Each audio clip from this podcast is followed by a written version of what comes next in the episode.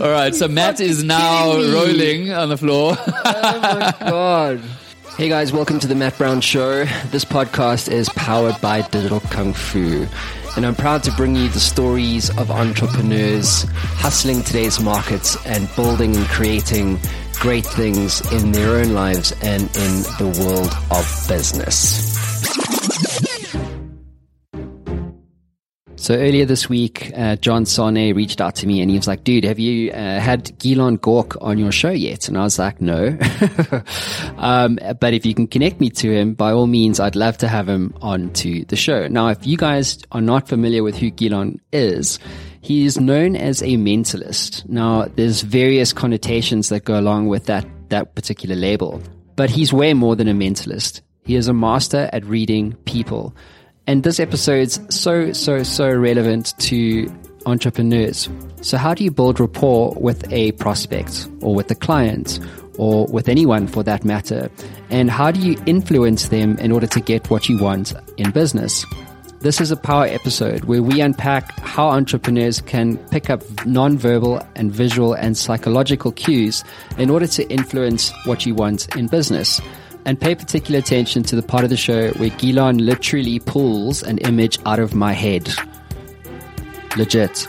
He pulled an image out of my head without knowing what it was. That's just crazy. So this show is awesome, and I'm hugely grateful to have had the time that I did with Gilan.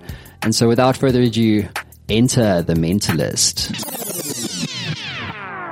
Hey guys, welcome back to a new edition of the Matt Brown Show, and it's going to be a little bit different, I imagine, than uh, what you're used to. And the simple reason for that is that I'm actually sitting here with Gilan Gork. Gilan, say how's it? Hey guys. So, how would you describe yourselves? I mean, if you Google Gilan Gork, which I have done, uh, it says the mentalist, and there's some videos up there about you reading people's minds. Uh, but how would you like to position yourself for this particular episode? Well, I, I, mean, my positioning is really as, uh, like you say, as a mentalist. Um, just so people know, the spelling of my name, Gilan, is kind of like the city Milan in Italy, but with a G, because it's quite an unusual, unusual name. And the term mentalist is quite an unusual term as well. It's actually a marketing term. I mean, anyone can call themselves a mentalist. You don't have to get a, a degree to be that, you know. But if I just help explain how I'm positioned as a mentalist, um, you know, someone who remembers lots of names. Like you get these people who remember like 200 names of people and where they're from. They could call themselves a mentalist or people who are, you know, really mad mathematicians. You've seen these guys do crazy stuff. They could call themselves that. For me, I specialize in being able to read and influence people. And that is a, is quite a wide spectrum of techniques. So anything from psychology, um, you know, body language, nonverbal communication, even little bits of hypnosis, not in the typical form where I'm going to click my fingers and you're going to clack like a chicken, not, not that kind of stuff, but the same kind of psychology that, that, that can influence people. Okay. Um, so I suppose a TV reference would be The Mentalist, the show, the cop show, right? Where the guy kind of somehow by miracle manages to solve these crime cases. So that would be probably a very bad example of what you. a miracle, I suppose. I mean, you know, Hollywood creates those miracles, right? The coincidences there. but, um, yeah, Patrick Jane, I guess a lot of people have that reference. I think the storyline, I mean, I've watched two and a half episodes. So and then you got tired of reading the script before it actually unfolded on the TV screen, I suppose. Exactly, just predicted the whole. So, you know, his character, from what I understand, is based on someone who's like me. So you get some mentalists who go out there and they'll do stuff like you use the term mind reading. And some mentors will try and create, um, you know, basically to say that they've got supernatural powers. And I'm the first person, I actually start my shows off saying to people, what you're about to see may seem like psychic or supernatural abilities, but it's actually not, right? I mean, that's the furthest from the truth. I'm using abilities that I've actually learned. I've been mentored by other mentalists from the States and the UK and so on. So his character in The Mentalist, I believe, he was doing shows and professing to be psychic. And then someone killed his family and then he started working for the FBI to try catch the guy who killed it. And then you see all of like the mind tricks and everything that he does to help solve the yes. solve it. Okay, so so I'm I'm really excited to um, be chatting with you now for the simple reason that um, in the entrepreneurs world, being able to read body language, uh, and I suppose signs jump in at any point if I mis, mis, uh, misdescribe things. But, um, so as I was saying before, uh, we recorded that I did NLP. So I'm familiar with kind of like how to build rapport through non-verbal language. Is that kind of the, the meat and potatoes of what, you know, we're going to discuss today? Well, body language, uh, non-verbal communication, that is a, quite a large part of what I, what I teach people. Um, I've gone all over the world presenting to entrepreneurs on just body language alone, but body language is just one part of what I teach people. Um, in my book, Persuasion Games, I go into depth about the psychology that influences and persuades us. Um, and so there's there's a huge psychological aspect as well. How you say things or the exact words you use or the sequence that you use them and different principles, triggers or switches in our minds that if you're able to switch them on or off in people, you're able to mobilize them into action and to move in certain directions. So, you know, influence in the entrepreneur's world is so, so relevant because you know, the Lone Ranger, the Lone Wolf didn't achieve anything great, right? You, you need other people to to achieve. You know, you need people to pull you up to success. And so if you're able to positively and ethically influence people around you, then you're able to achieve your goals a lot faster. So our effectiveness as entrepreneurs is amplified when we're able to influence and persuade the people around us. Okay. And so where does an entrepreneur start? So, um, where does one kick off? So let's say there's Joe and he's tuning into the podcast and they've got no idea what we're talking about. We've addressed mentalism and we've addressed nonverbal cues, but what are some examples there that will help qualify exactly what we're talking about? Well, Joe, if you're listening, hi. Um, um, I knew that you would tune in. So, um, right. So what we, uh, what, what we're talking about here are things like, let's talk about leadership, for example. And leadership, you would use things like nonverbal communication. You know, lot, we do live in a world where there's a lot of digital, but with the digital, people are also craving that high touch experience. And digital is moving to, you know, you look at now, uh, video calling and so on. And so you, you, you, it comes back to that being able to read and influence people through nonverbal. So if you are leading people, or if you're in negotiations, or if you're selling, uh, either your ideas or uh, products or services, you would want to use influence, whether it's nonverbal communication or uh, or the psychology of influence, to be able to move people better. So that's the context in in in that term. Look, I mean, I can explain it best probably through a story. Uh, just a quick story that I think people will find relevant. Um, Sir Tim Berners Lee um, he's if that name isn't immediately familiar to people, it wasn't to me initially, but he's actually the man who invented the World Wide Web. Now, he worked for an organization called CERN, spelled C E R N. That's in Switzerland, isn't it? It's the European Organization for Nuclear Research. Right? I don't know. I mean, CERN is obviously. But it's the CERN collider, isn't it? Like where they smash atoms and stuff. Or am I getting that confused with something else? I, I'm not sure. Okay, maybe anyway, are, maybe moving on I'm swiftly. Sure. Uh, so, what uh, at, at the time, you know, the challenge that he faced, this massive challenge, was to influence his employers at CERN um, to agree for him to work on this thing called the World Wide Web. That was his first challenge. But once he managed to influence his employers to support him working on this thing, uh, he once he invented it, he faced an even greater challenge, and that was to influence his employers to make the World Wide Web available to the public royalty free. So had he failed to influence his employers, you know, and after obviously many different meetings, months and months back and forth, eventually they agreed. Had he failed to influence and persuade them, um, the World Wide Web and actually the whole world as we know it today, it wouldn't exist. Um, have you just a random question? Have you read that book? How to is it How to Win Friends and Influence, and influence people, people? Dale Carnegie. That's the one. Yeah. Have you yeah. read that book? Yeah, yeah, I have read it twice. It's uh, it's one of the classics. It's definitely one of the classics. Um, it's it's very specific on certain areas of influence, and of course, influence is such a broad topic. You know, you can go as wide and as deep as you like. You can spend an entire lifetime studying it. I mean, I'm learning new things all the time. And that's a very good starting point. Um, how to win friends and influence people. I would suggest that to be the second book that you read after reading Persuasion Games, which is my book. So yes, in that order. in, exactly in that order. No, there's some, and I, have also got a recommended list of reading, but you're absolutely right. That is a great one. But the story with Sir Tim Berners-Lee, I think the lesson that we take out of that, and that is a story that impacts all of our lives, is that so often in life and as entrepreneurs, we have amazing ideas, but often the ability to influence people to buy into our ideas, that is often more important than the idea itself. Yeah, absolutely. Because I suppose if you don't get buy-in, it's very hard to make anything manifest because you have to execute on what that idea is, right? Exactly. Yeah. So I always like to bring things back down into the real world. So I want to paint a scenario, um, which might help, you know, qualify a little bit more around what the opportunities here are for, um, for entrepreneurs. So I spend a lot of time in boardrooms. I do a lot of public speaking, um, and public speaking and pitching your idea, um, especially when you're a startup and especially when you're younger, is it doesn't really come easy for a lot of people. So the scenario I just want to run past you is let's say that um, I'm sitting in front of a prospective client. I have a digital product that I want to sell them, and, and I know what problem that it solves for the for their business. I've got a commercial rationale for it. I'm, I'm ready to sell this thing, right?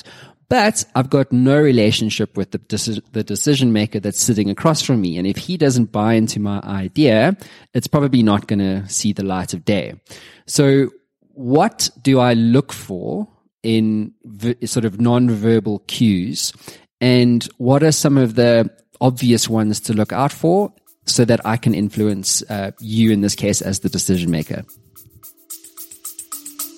Stay with us. We'll be right back you Hey there, I know being an entrepreneur can be a very lonely experience. You sometimes get stuck, don't you? Well, if you're like me, being stuck sucks. But what if you could access the minds of over 850 CEOs who have built companies generating billions of dollars in revenue and access all of that knowledge in a fraction of a second? Well, the good news is you can literally do that today. What my team have built is Matt Brown AI. It is trained on all the interviews, over 850 of them that I've done to date, all my books all the knowledge capital that has been generated over the last 10 years right here on the Matt Brown Show. And you can get access to all of that right now for free. So, how do you get access to this? Well, head on over to mattbrownshow.com and at the top you'll see community. Hit that link, sign up, it's absolutely free, and you'll be given instant access to Matt Brown AI and a community of over 100,000 subscribers.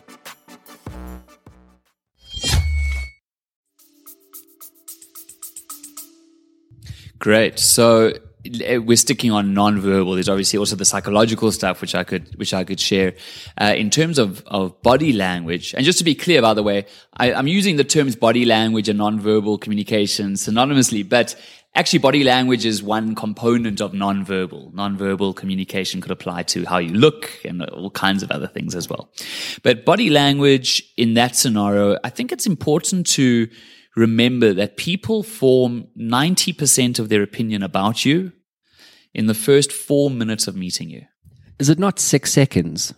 Well, I guess that? you can become as granular yeah, yeah, as you want. I think that uh, if you've read the, the, the book Blink by Malcolm Gladwell, yes, yeah. So people do form instant. So this is what we call heuristics, if we want to get technical. Yes, please. Uh, a heuristic is the psychological term for, uh, if I really kind of uh, simplify it, it's a rule of thumb that your brain uses to make decisions or come to conclusions very quickly. So, you know, if you're, you're constantly analyzing things all the time, you know, um, and, and if your brain had to try and analyze and work things out from scratch all the time, it just, it, it, it would be, it would take up way too much computing power to be able to do that, right? Now, the brain can, is really, focusing on just a couple of things at, at, a time. And it always also wants to be aware of things, have capacity to be aware of things in case of a danger or whatever the case is. So what it does is it, it takes all of your experience and it starts to create these rules of thumb. So these assumptions that, that it makes. And so a heuristic, if I had to word it another way, is a strategy that your brain takes, which will sacrifice accuracy of, let's say, analyzing a situation or a person. It sacrifices accuracy for speed. So, in other words, if you walk into my into my uh, boardroom, I'm going to look at you, and based on certain things that I see immediately in those first six seconds, I'm going to jump to a conclusion about you that may not be accurate. Could be prejudiced as well. It could be high, exactly, extremely. But depending on my experience and my beliefs and all of that stuff, it's sacrificing actually because that's that's a way that I'm learned. That's the way that I judge the world around me. That I, my brain copes with everything around me is to create these rules of thumbs and, the, and jumps to these conclusions. Right. So so you want to say something? There? No, no, no. It's fine. I'm I'm nodding in agreement. Carry on. Yeah. So that when you talk about the six seconds, that would that's definitely important. You know, to to make a good first impression is far easier than trying to change people's impression that they've already created about you. Mm. So there is that first like six seconds. There is, you know, how you walk in. So if, if you want to take it even before, as you walk into the boardroom, you know, some people hesitate at the door. Don't, you know, you, you walk in with a, with momentum if you go to shake someone's hand, don't lean across the boardroom table. Walk around and shake it either on their side or over the corner of the table is also okay, okay. as opposed to leaning over the whole yeah. the whole day. You know, little things like that. If you want to talk about those very first impressions, obviously is important. Yeah. And even coming down to the handshake, I'm not sure if you're aware that how you shake someone's hand already starts to communicate inferiority or superiority mm. uh, or equality. Am I right in assuming just on the handshake piece that if you have so it's guy to guy, right? So mm-hmm. so is it is if you have a limp handshake, what is what would that imply? Well, you know, a lot of people think that a limp uh, you know, weak handshake, limp handshake, that that immediately shows a lack of character. And that's not entirely true. So, firstly, when it comes to body language, if you're going to judge anyone, the biggest amateur mistake that people make is to try and interpret one single gesture in isolation. Right? Like a handshake. Like a limp handshake. Or, oh, they've got their arms folded. They're so closed off. No, maybe they're just cold. Turn the aircon up a little bit, right? Or maybe, um, or maybe they're just comfortable like that and that you know so you got to always look for you know a set of gestures. Or at least three signals cues gestures that communicate the same thing. I've met people who are doctors surgeons uh, musicians fine artists and their hands are their livelihood. Now if someone squeezes your hand with like a really t- like hard handshake what do you automatically do matt um, I probably keep my hand as firm as I would normally. I wouldn't squeeze the guy's hand in response. I don't think, but that's just me. But what it, but what I would get from that handshake is that he's domineering. Right. But the, but what you said there is that you would make sure to keep your hand firm. You don't want it to be crushed, right? Yeah. So you're reciprocating. You're not trying to get into a competition with him to squeeze harder than him, but you are reciprocating at least the strength that he's giving you, right? That's it, yeah. What happens when someone has a slightly softer handshake with you? Uh, a guy? Yeah. Okay. Anyway, guy, go. Yeah. So I that personally freaks me out. I, it's a personal thing. it's just like you know, you shake shake a hand properly. I mean, even sometimes, like I was at a client the other week, and one of the owners walked in, and it was one of those weird kind of like when you're head down in the trenches executing, and then someone like taps you on the shoulder, so then you've got to kind of like I'm I'm moving now, guys. And then you're putting your right hand over your left shoulder, so you're not in the normal position. Right. And I missed the handshake, and like I felt, and he was doing his normal like firm one, and it just for me, I was like, I was pissed off with myself because I was like, that's not how you engage with people. Do you know what I mean? Yeah. yeah. It's not like self flatuation or anything, but it's just a handshake for me is like the first thing that you have to get right. And when you, um, when you're trying to grow a business like I am, uh, it's important for me to get all those kind of EQ type things right off the get go because I then start to worry, if I'm honest, I then start to worry what he thinks because I gave him a limp handshake. Do you know what I mean? Yeah, yeah.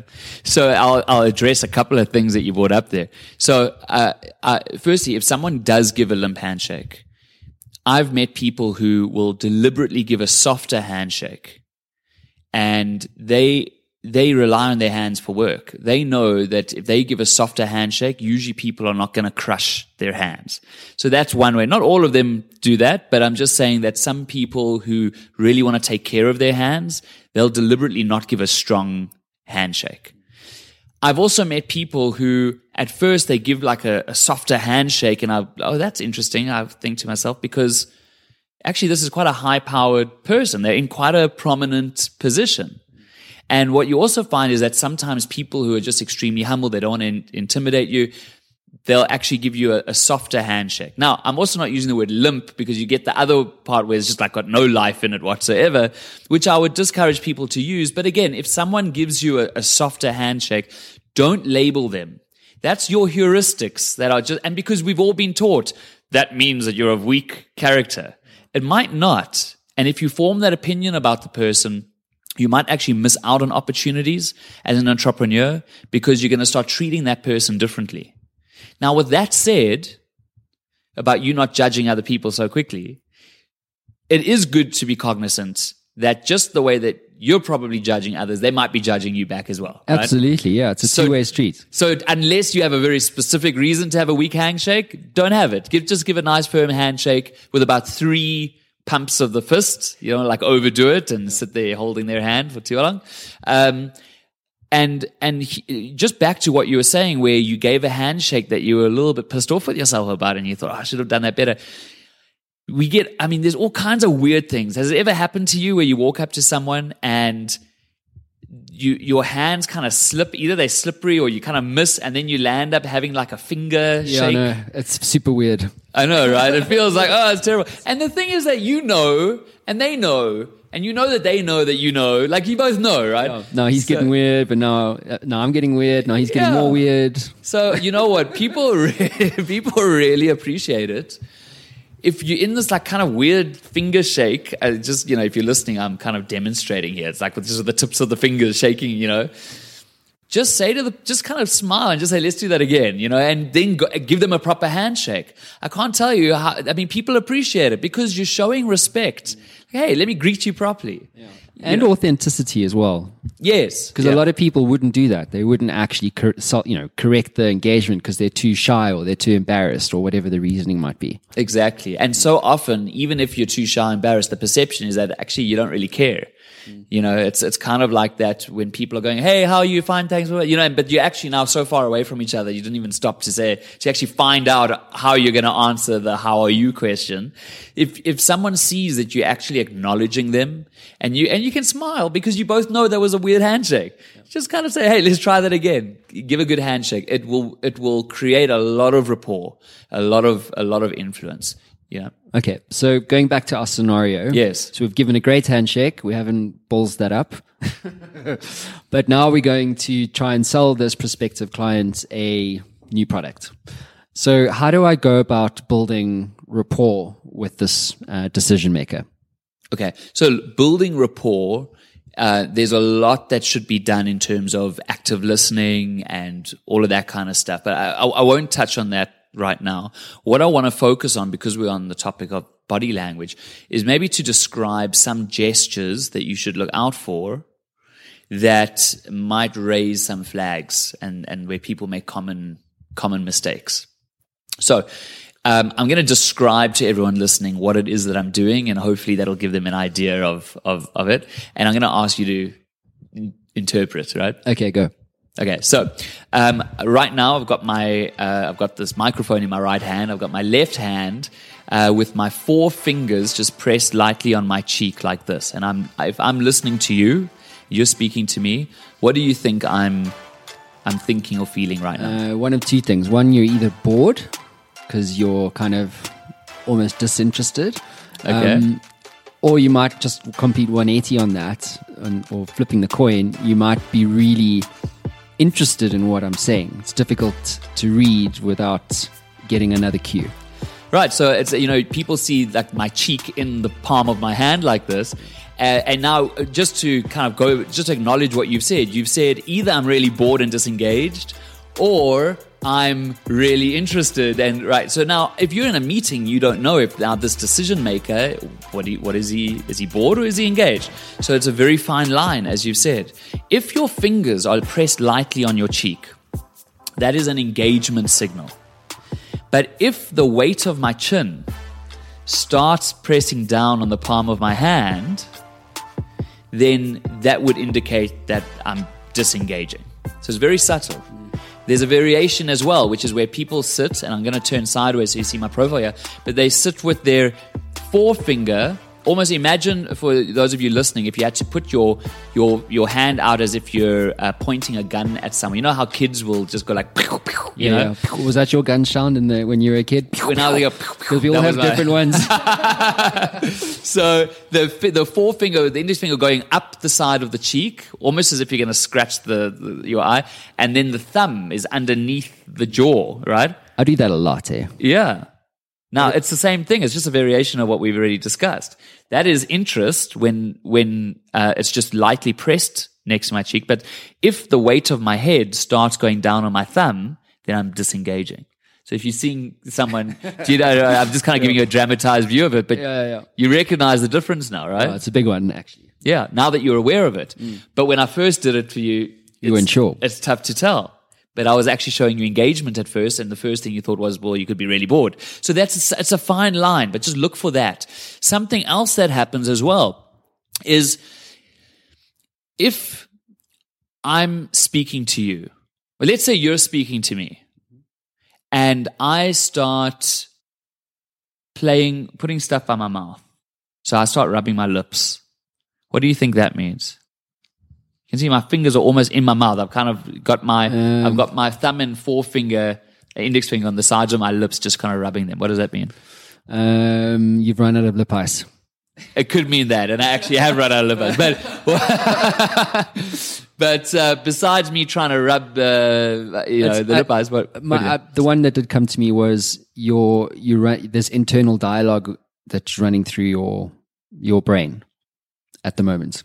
Okay, what Hmm. do you think that that could be? What's that internal dialogue? Contemplation, uh, trying to understand something that's potentially complex. Okay, you're getting close. That might be also the evaluation, but yes. So let me give you, let me tell you what, now, let me tell you what this means.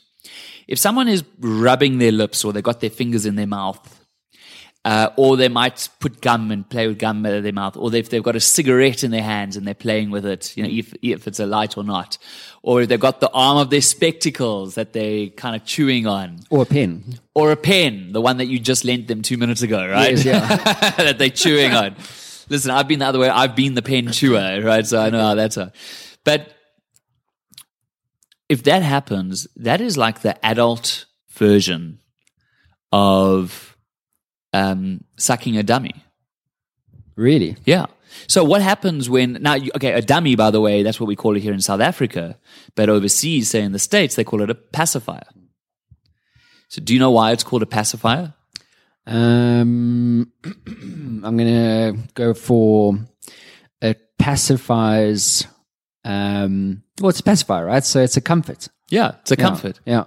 and that's and then we move on from that pacifier to your blankies. And you know kids get their favorite blankie and they're always kind of chewing on the corner of it right? Um, or whatever it is or sucking your thumb is also pacifying movement. So now let's take that context that, you know pacifying up to when you're an adult. You're in a meeting with this guy this decision maker. You're explaining all of this stuff. And now you see him using a pacifying movement where he's now chewing on the pen or he's rubbing his lips. What do you think that could mean He's uncomfortable, um, either with the solution not being relevant for his business, or d- perhaps it doesn't fit his strategy. Um, but generally, if he, or he's or he's disinterested, he's already made his mind up. So, in other words, I would suggest then if he's pacifying adult form in an adult way, then um, I would suggest that you probably lost that. Uh, Okay, don't don't don't don't be so uh, hard on yourself. You haven't lost anything yet, but you could lose it because it means that he's feeling uncertain. So, like you said, if he's really thinking he's struggling to make it fit or it's not the right solution, if you see someone doing that pacifying movement or any of those signals that we've discussed, those variations, it's a good time to stop speaking and ask a question. Cool. Most people will think, oh shit, I'm losing this person. They're feeling uncertain. Let me speak louder and faster and see if I can just say something that's going to get their attention back. And I'm going to say that this next thing I explained, that's going to grab them. And, but actually, the more you speak, the more you lose them. You don't need to be a mentalist and have to read their mind. Just stop and ask them a question. You know, do you have any, any questions? Do you have anything on your mind? Uh, is this making sense so far? Um, whatever in the context of your conversation, chances are they'll have something to say.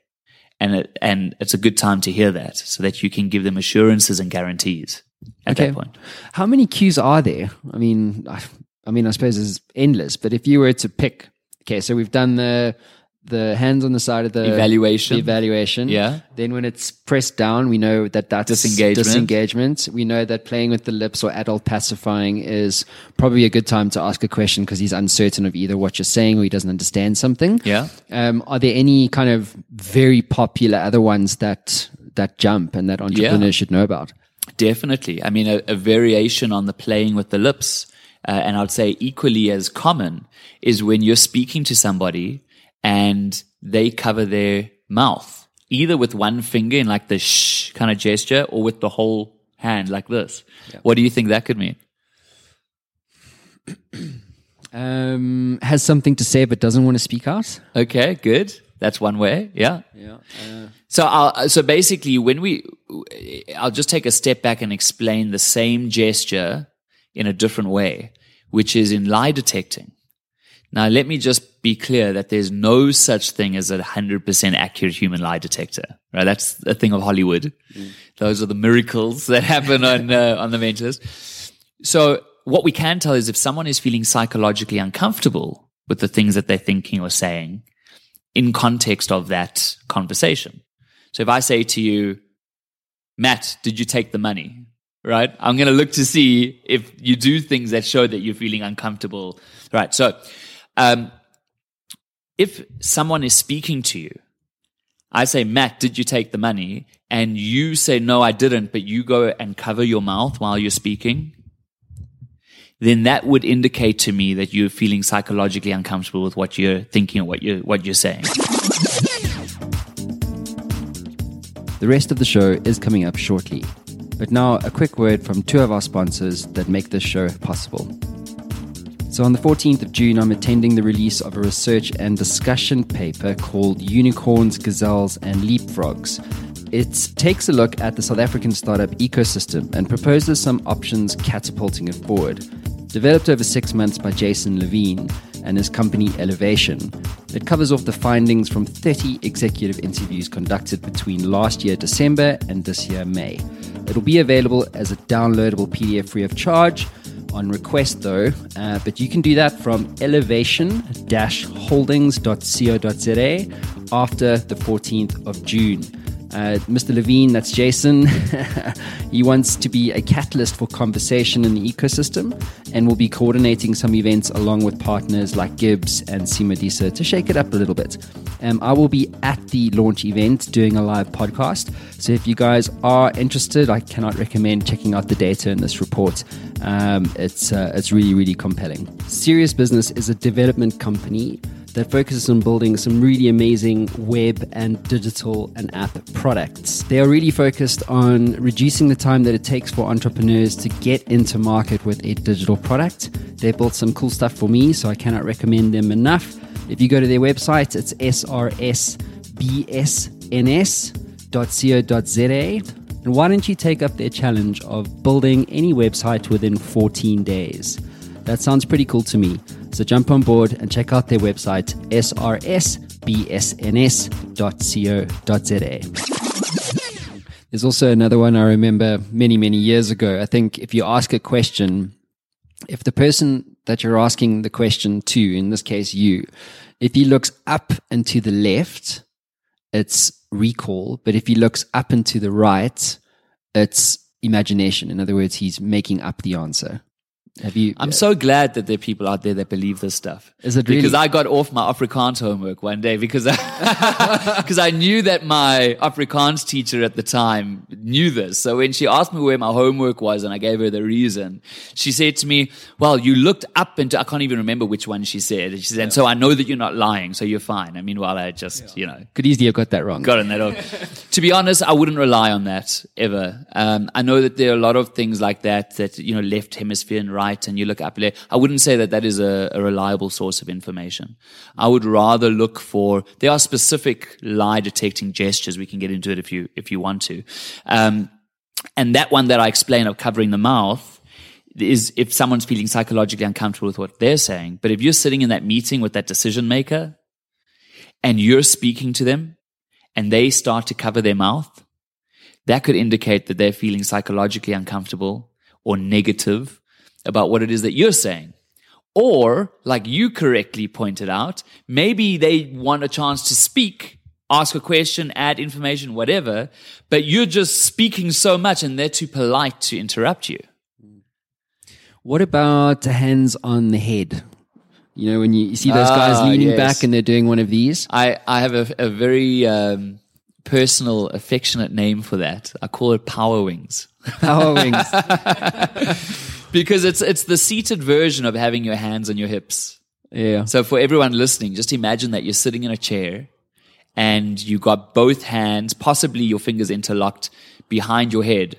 And so your elbows are out and, and it kind of looks like if you could flap your arms, you got wings on the side of your head, right? Yeah, Power yeah. wings.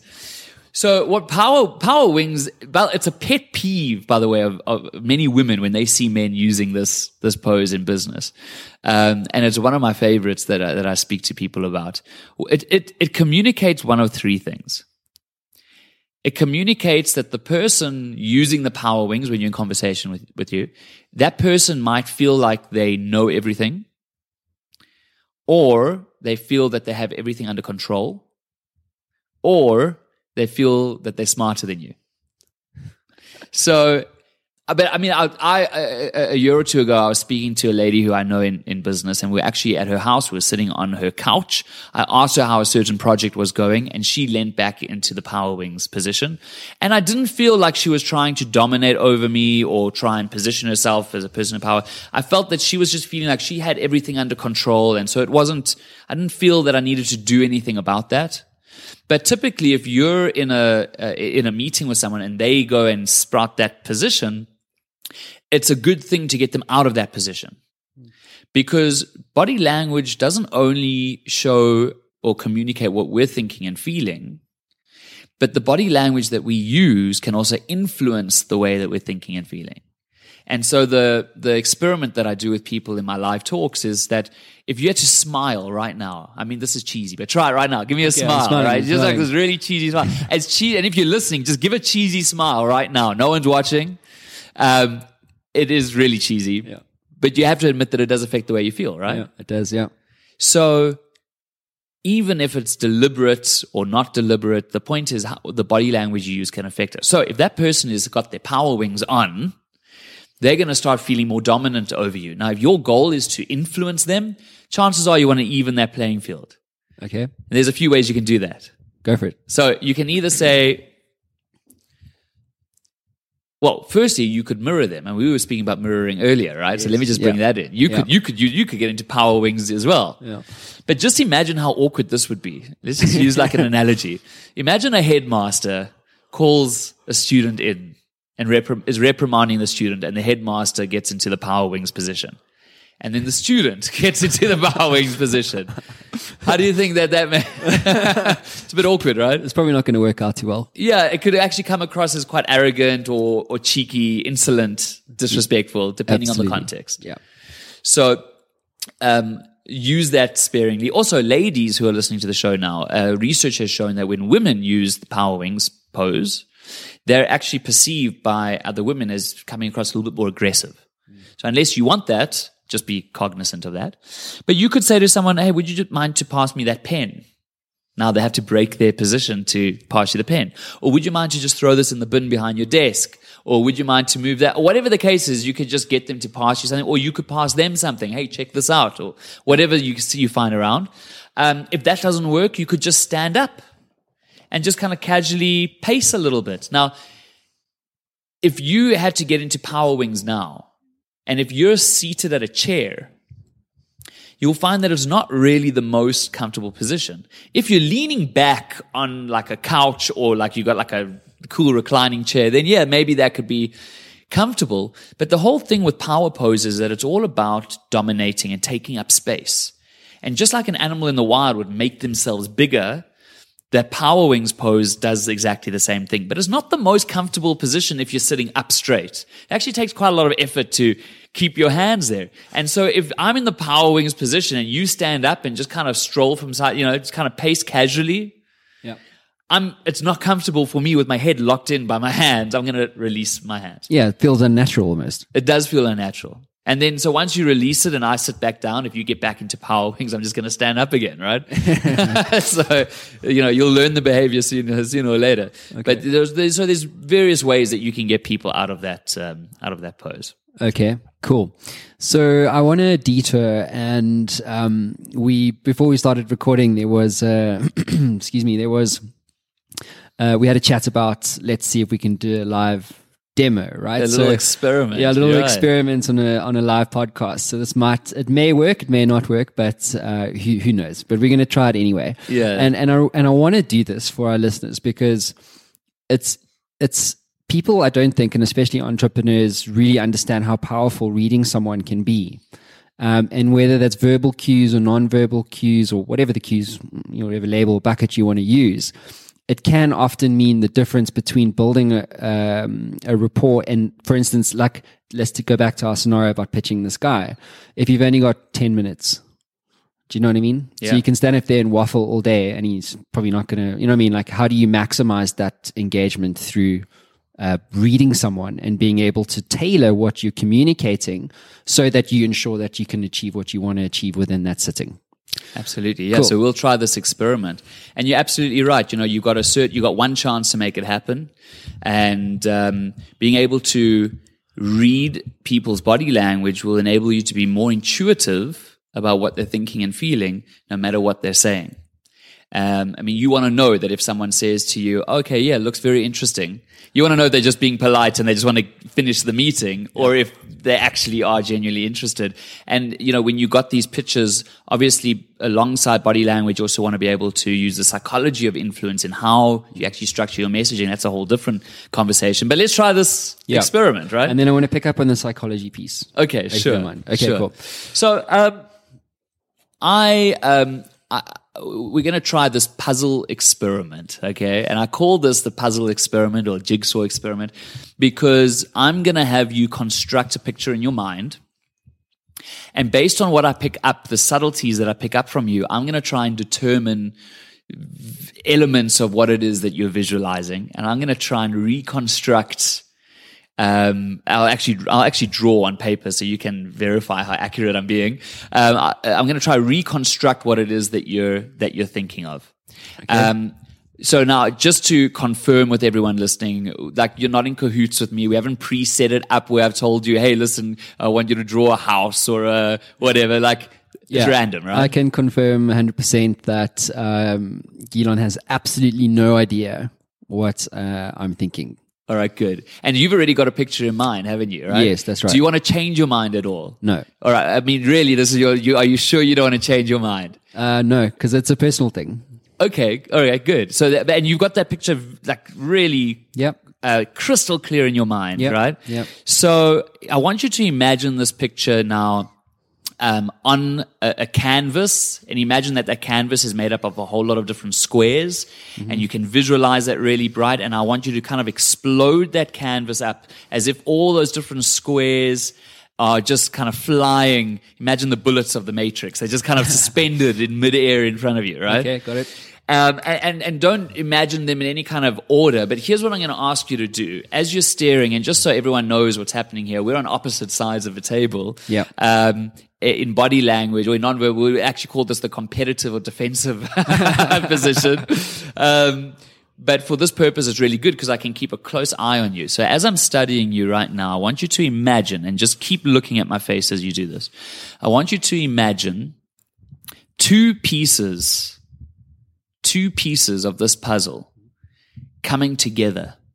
That's all I'm going to say. Just two pieces of the. All right. So I can. So this is interesting. You've imagined that in your mind, right? Yeah, yeah, yeah. I have. So here's something really interesting. Um, what I've picked up from you is that this is probably something quite large because uh, you don't have to say yes or no. You can if you like.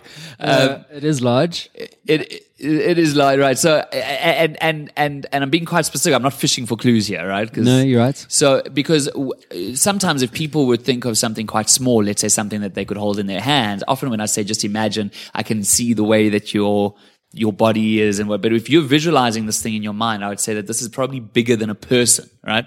So, um, as you're as you imagine those two pieces coming together, something that I pick up from you is that there is a top part of this picture. What do I mean by that? Um, I tried this experiment a few weeks ago, um, and a person was thinking of an aeroplane. And I, if you think of an aeroplane that's flying, it's actually quite flat at the top. You know, the front part of it, you'd have like the front and back of the aeroplane. Whereas yours, for some reason, I'm picking up that there's like a top and bottom. So I'm picking it up that it's actually quite a, quite a tall thing that you're thinking of Yep. and um, and I don't know why I've I don't know this. Wow, this is gonna maybe sound a bit kind of weird, but I feel like there was some mind changing. I feel like you had to decide what was going to be on those two pieces. I don't think that it was immediately clear to you what was on those pieces. Yeah, that's true as well. So so This is fucking weird. So just imagine. Here's what. In fact, here's what I'm going to do. I, I, I get the sense that they, that it would be easier for you if there were three pieces that came together. Sure. So um, so imagine three pieces of the, of that puzzle together, right? Now now based on what you've signified to me, and you've just looked up to your top left, which is interesting, but um, I, what what I sense is that there's something there's there's there's something of three. At, so here, I'm going to start drawing here, and uh, on, this, and I'll explain to everyone what it is that I'm drawing on this little piece of card here. Um, I get the sense that there's. I'm just going to draw three circles next to each other because that's kind of what I'm what I'm picking up from you. I'm not sure, and I feel like that's maybe like the top of your of your picture, right? And and and I do feel like there's definitely three parts.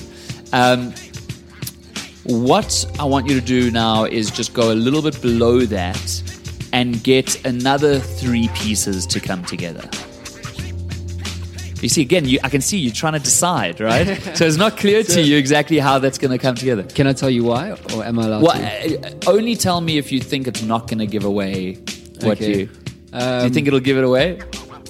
Well, there's. I don't Okay, know. can I tell you what I'm picking up from you? Okay. Here's what I'm picking up from you.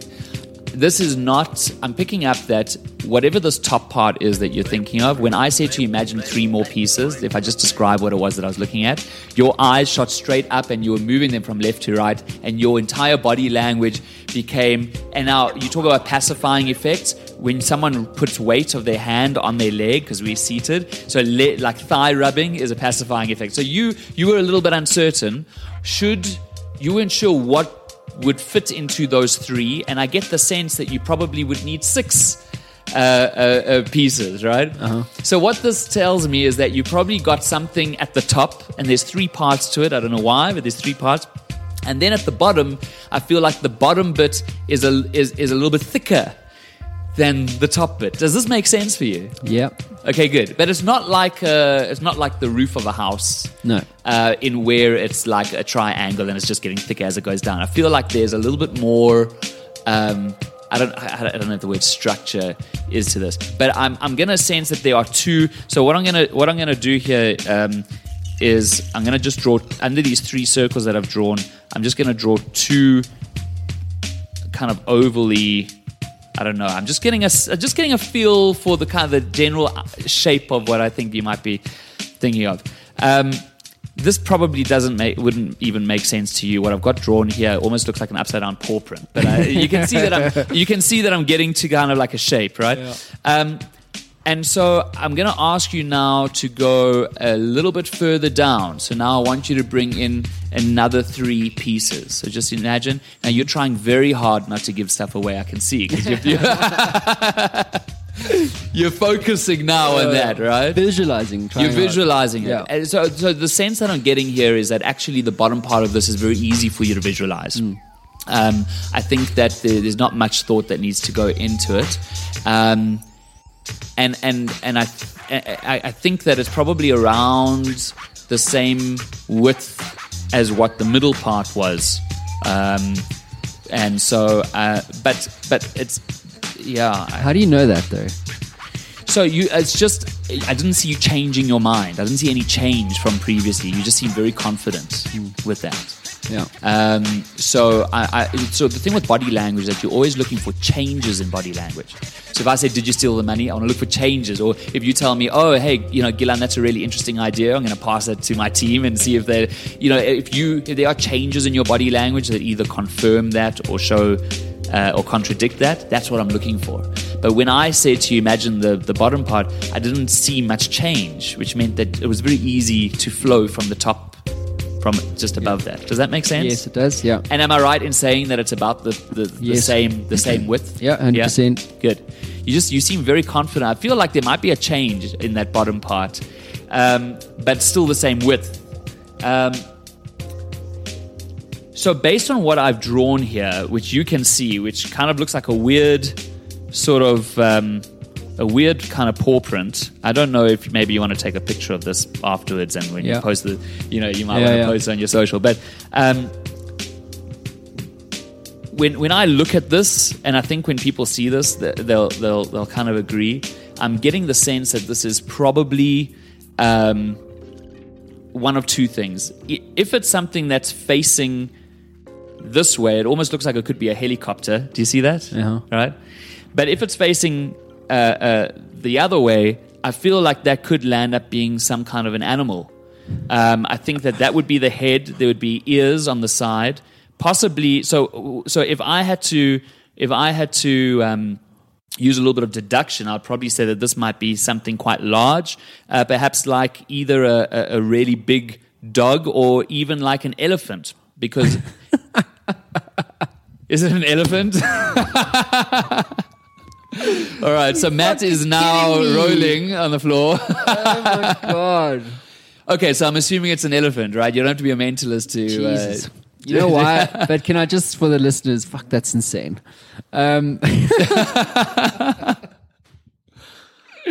but um, do you know why it's an elephant? Because that's my nickname.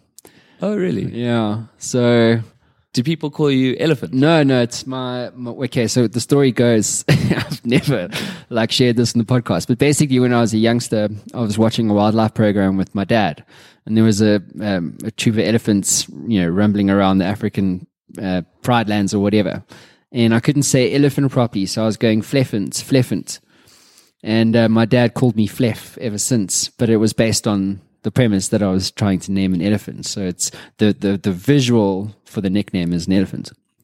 Brilliant, brilliant. So that's always stuck with you, huh? Yeah. So well done. Jeez, that's nuts, man. Sure. Well, I mean, you could see how that uh, that t- takes a process. So when people say, "Geez, you know, are you psychic?" No, it's actually quite an academic, systematic approach. I'm glad that worked. Yeah, me I guess if it didn't, we could have just edited it out. But Yeah, yeah. But but I'm glad it worked. That definitely worked. That's uh, that's pretty pretty impressive. Eh? Uh, Sure. Thanks, man. Yeah. Wow. So, I mean, obviously, that's not necessarily something I teach people to go into a corporate and, and do. But the lesson here is that people are readable. And Mm. so, you know, we just, uh, you just got to learn what to look out for. You got to learn what to observe and what body language you should use yourself Mm. to be able to trigger certain responses from people. Yeah. I'm still trying to get over that. um, so we mentioned this the psychology um, of r- rapport building Is that the right way to describe it? I'd say the psychology of influence. Okay. There is a psychology of rapport building. Um, you know, obviously things like uh, uh, active listening, asking questions. If I had to sum up rapport building in three subconscious questions, it would be this. And, and these, and, you know, as a mentalist, as you can imagine, I'm very interested in what people are thinking, even when they don't realize that they're thinking it. And sometimes we answer questions about things, businesses, ideas, people, beliefs, decisions. Sometimes we answer questions emotionally as well as logically, even if we don't realize that we're answering them. So let me give you these three questions. And if you're able to get people to answer these three questions positively in that pitch, just to follow your example, then chances are you're going to positively influence them. Okay. So here they are. They're extremely simple. and in combination, they are potent. The first one is Can I trust you? That's what the person's thinking. He's sitting across from you. Can I trust you? The second question that he's asking is Do you care about me? Like, are you here just because you want money? Do you actually care about helping me? Right? What are your motivations? Got what are your motives? Okay. So Can I trust you? Do you care about me? And the third one is, can you help me? Are you capable of helping me? Do you have the track record? Do you have the expertise? Um, you know, are, are you actually a resource that I can rely on? If they feel that they can trust you, that you care about them, and that you're able to help them, you are well on your way to getting that business. Okay, because I was actually with um, well, well, I suppose the one reference that I have for something similar is if you're going to try and sell something to a new client, prospective client, they have to know you, they have to trust you, and they have to like you. Those those were the kind of three that I. I but I prefer your versions to be honest because I think it's more relevant.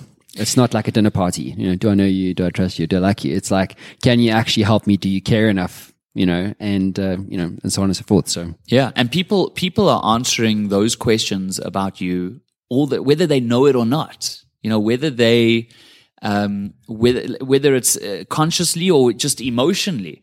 And any there's so many things that can answer that. We spoke about heuristics earlier. So the moment you walk in, what is that nonverbal communication saying? Are do you are you coming across as an authority? as someone who's a knowledgeable, credible expert, you know, that can help answer those questions. Um, what has the lead up before that meeting been like? Okay, maybe you've been dealing with the PA or with someone else, but often, I mean, here's the best analogy um, that, that I've heard. Uh, which has come, I heard it uh, when I went to the States in 2011. Um, I became one of the founding members of the John Maxwell uh, uh, group of, um of trainers, leadership trainers. So, trust is like having a pocket full with silver change. And every time you do something that builds trust, you're adding change to that pocket, you're adding silver pieces. And every time you do something that breaks trust, you're taking silver pieces out. So I'll call you back in five minutes, and then two hours later, they're saying that's a long five minutes. Um, you're taking a little bit of change out of that pocket. And so some things take handfuls of change and some things take one piece of silver out. But when that change is gone, you've lost all trust. When that pocket is empty, takes very, very long to fill it back up. So what are you doing just beforehand that's adding change into that pocket? And there are so many things that you can do even before you've, you've reached that pitch. So anyway, so so the you know that's the that's the trust side of things. You know, the the caring about someone. If people who just arrive at a pitch and they just uh, uh, Todd Duncan, who's a great sales trainer, he calls it show up and throw up. You know, you yeah, you just get there and you feel like you're on a time limit and you just blah, like you're this you're just putting like, like you're not listening to them. Yeah, You're not actually hearing what it is that they want, right? So if you're doing show up and throw up, which body language gesture do you think you're going to see quite often based on what we discussed? You're going to see them covering their mouth a lot, right? Yeah. They Yeah. don't want to, they, they want to speak, but you're not letting them. Um, and then in terms of you being able to help them, you know, you want to use things like, um, testimonials, references. You want to be able to refer to solutions you provided for other reputable companies. Um, you want to use everything you can, even the way that you look, everything that will communicate directly or indirectly that you are a credible expert who will be able to provide a service to them, as well as you actually knowing your topic and being able to answer that always helps. Yeah. Yeah, exactly. um, but I mean, obviously, that's not something that I need to you know tell people. But those th- those are the three questions. Now, there are specific principles of influence that will further help to to trigger off you know the switches in people's brains. Um, So you got an event coming up, right? Yes. So on the 10th, 11th, and 12th of August, and this is 2017. So if you're listening to this in 2027, you're 10 years too late. Um, what, what it is, it's called Everybody Language. And it's, it's really, it's going to be a quite a cool evening. You know, most of my work is being, is being hired by companies to go in and do talks and master classes with their staff, with their clients. Um, but this is open to the public because people always say, when can we bring our family and friends? So it's a three course luxury uh, meal. It's uh, at the Maslow Hotel in Sandton. So it's only in Johannesburg for those three nights. And in between these three course meals, I'll be getting on stage and um, not only teaching how to use body language uh, in contexts like business, but also uh, there's a huge entertainment factor. I'm going to be calling people up from the audience, you know, throwing stuff into the group, whoever catches it, like really random stuff, getting people up, getting them to think of things. I'm going to be reading them, influencing them. So it's that uh, all of those mentalist pieces that you would see me do on TV and, and on radio. Cool. Like what we just tried now, yeah, that kind of stuff. Pretty much, yeah. Yeah. Um, I'd love to be there for sure. Um, just on that, where is there like a website address, Quicket or something? Yeah, so if you go to everybodylanguage.com, I've got ticket sales right there. There's different options depending on whether you also want to get copies of my book or my body language flashcards. There's all kind of uh, promotions and, and discounted stuff. Uh, but you could also just buy a, a seat there. It'll give you the three course meal and uh, and the two hour show in between the in between the meals. So everybodylanguage.com. Cool, man. Um, one last question. Uh, what's in it for you? I mean, why do you do what you do? Wow. You know, it started off with entertainment when I was when I was younger. I did my first paid gig when I was twelve, so I've been doing this for a while. It looked very different to the stuff I'm doing now, but I, I get a huge sense of satisfaction being up in front of people and just seeing them enjoy what I demonstrate as a mentalist. So, like when you nearly collapse on the floor just now, I get a great sense of enjoyment. Yeah. And when I have the opportunity to actually teach people these skills and I get feedback from people all the time saying, man, I used this in a meeting and it just completely transformed my results or I just signed off this deal or, you know, I get, I get all of that feedback. It just, it gives me such joy. It's, it's significant. I really feel like a sense of mission and purpose mm. in being able to share this with people. And I guess I'm, I'm lucky that I can share this with people in a way that not many people around the world can. And so that's why I just absolutely love what I do. It's taken me, I've presented in uh, around 20 countries around the world. Um, and met some fascinating people and been exposed to amazing things. So I'm just passionate about the space. Fantastic, Gilan. Thank you so much, dude. That's been completely mind blowing uh, for me. It doesn't happen every day. You get an image pulled out of your head by a complete stranger. But um, but it's been an honor and a privilege, dude, to uh, to really connect. And I'm sure that uh, the guys out there hustling uh, today's markets will have gotten a ton of great value out of this. So thank you once again. Been an absolute pleasure. Thanks. Cool. Cheers, dude. Ciao.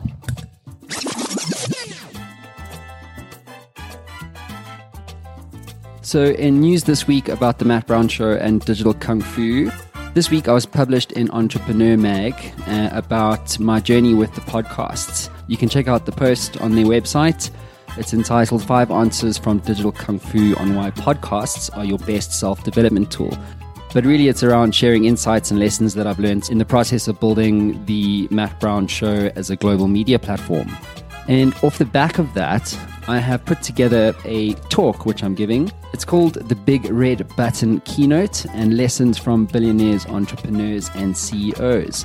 And it's designed to give you a new understanding of what makes billionaires, CEOs, and entrepreneurs succeed, why others fail, and how to make the stuff that you think.